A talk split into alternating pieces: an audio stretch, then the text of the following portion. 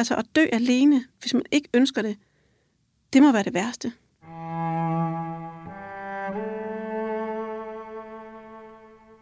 Jeg er vågekone, og det vil sige, at jeg sidder hos et døende medmenneske, som selv har ønsket, at jeg kommer. Jeg kommer bare med mig og prøver at give mit nærvær. Om det er at sidde lige så stille og holde i hånd, eller knitre lidt med en avis, eller synge en sang, så vedkommende kan høre, at der er nogen. Øhm, det er det, mit job går ud på. De synger mig til ro. Jeg sad engang hos en kvinde, der døde.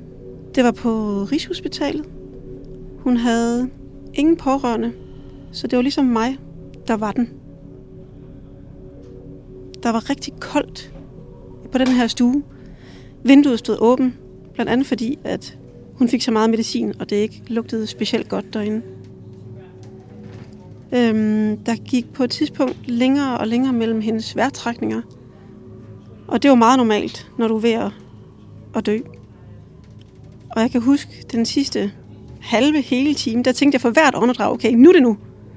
Fordi nogle gange gik der jo måske halvanden to minutter imellem hun trak vejret.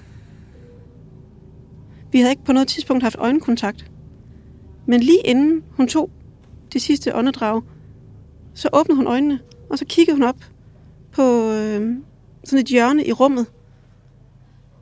Og så trak hun vejret en sidste gang, lukkede øjnene og var væk.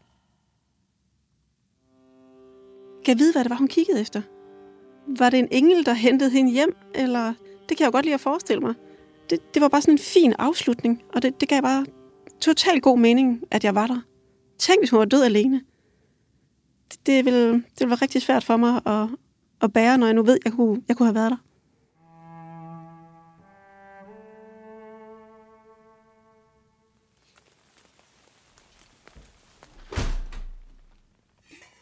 Efter jeg er blevet vågekone og har siddet hos både unge og gamle, så er jeg mere bevidst om, at jeg selv skal dø en dag. Det er ikke sådan, jeg går og tænker hver dag, du skal dø, du skal dø. Men det er meget godt lige at have det i baghovedet, at vi er her ikke for evigt. Det er nu, vi skal leve. Det er nu, vi skal danse og kysse og spise en ekstra chokoladekage.